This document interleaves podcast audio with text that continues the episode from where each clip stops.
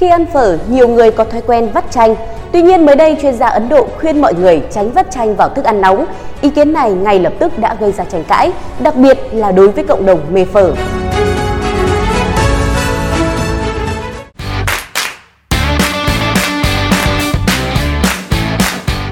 Phở từ lâu đã trở thành một phần không thể thiếu trong đời sống ẩm thực của người Việt Nam.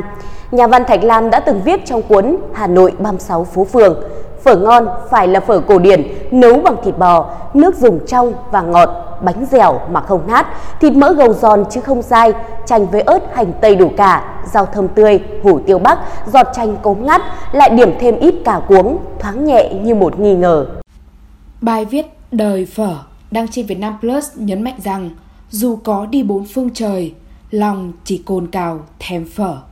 Lời chế từ câu đầu của bài hát Nhớ Về Hà Nội của nhạc sĩ Hoàng Hiệp hoàn toàn có thể đại diện cho nỗi lòng của người Hà Nội, nhất là những người xa quê, bởi phở là một thực thể sống động của cõi nhớ, có một cuộc đời sôi nổi, kỳ lạ và lôi cuốn. Phở với người Hà Nội còn là một món ăn vì nó là con đường dẫn thẳng vào tâm hồn Việt. Với nhiều người, phở không thể thiếu chanh, ớt. Theo ý kiến của chuyên gia Juhi Kapoor, sử dụng chanh trong thói quen nấu ăn hàng ngày thực sự quan trọng vì chanh chứa nhiều vitamin C, một chất dinh dưỡng thiết yếu mà cơ thể cần hàng ngày. Đó là chất dinh dưỡng chống oxy hóa thiết yếu, giúp cải thiện khả năng miễn dịch, hấp thụ sắt, sức khỏe của da, xương, tóc và mắt. Cơ thể không dự trữ hoặc sản xuất vitamin C, vì vậy lượng vitamin C nạp vào cơ thể hàng ngày thực sự quan trọng để có sức khỏe tốt và tăng cường tuổi thọ, chuyên gia Kapoor viết trên Instagram. Tuy nhiên, cần lưu ý rằng vitamin C rất nhạy cảm với nhiệt độ cao và dễ bị phá hủy bởi nhiệt. Đây là lý do tại sao chúng ta không nên vắt chanh vào thức ăn vẫn còn nóng hoặc vẫn đang nấu ăn trên bếp. Vô tình thói quen này làm phá hủy vitamin C từ chanh và chúng ta không nhận được đầy đủ lợi ích. Vì vậy, hãy đợi thức ăn nguội một chút rồi mới vắt chanh vào, chuyên gia Kapoor khuyên. Cũng chung ý kiến, giáo sư tiến sĩ Savinder Kaur, Phó trưởng khoa Công nghệ Thực phẩm và Dinh dưỡng, Đại học Lovely Professional University Ấn Độ, cho biết chanh là một nguồn cung cấp vitamin C dồi dào, giúp hấp thụ sắt khi được thêm vào chế độ ăn uống.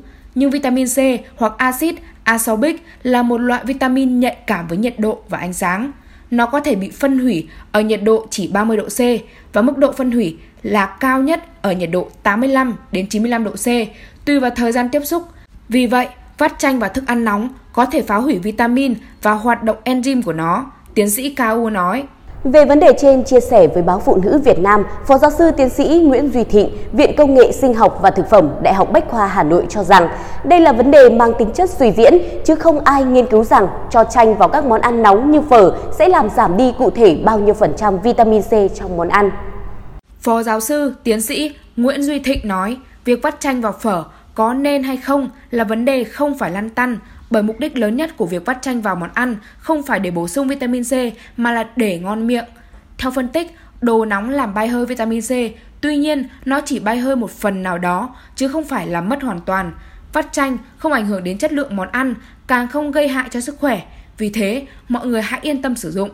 Nếu còn lăn tăn về việc nước nóng từ bún phở làm mất vitamin C thì sau đó hãy sử dụng các món giàu vitamin C khác như nước cam, nước chanh, súp lơ, đu đủ, bưởi để thay thế. Phó giáo sư tiến sĩ Nguyễn Duy Thịnh khẳng định vắt chanh không ảnh hưởng đến chất lượng món ăn, càng không gây hại cho sức khỏe, vì thế mọi người hãy yên tâm sử dụng. Trước đây, người ta từng tranh cãi cho chanh hay cho giấm vào phở mới chuẩn vị. Chẳng là trong một clip review về một hàng phở cổ rất lâu đời nằm trong phố cổ Hà Nội, nhân vật chính đã có trải nghiệm ăn phở cùng với giấm ớt tỏi, bởi ở quán này không thấy bày chanh ra cho khách.